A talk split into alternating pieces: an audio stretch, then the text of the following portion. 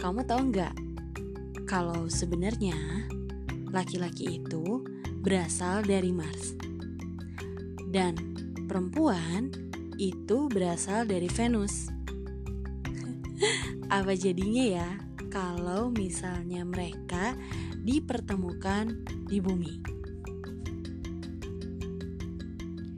Nah, kira-kira saya mau bahas tentang buku apa ya di episode selanjutnya? Ditunggu ya.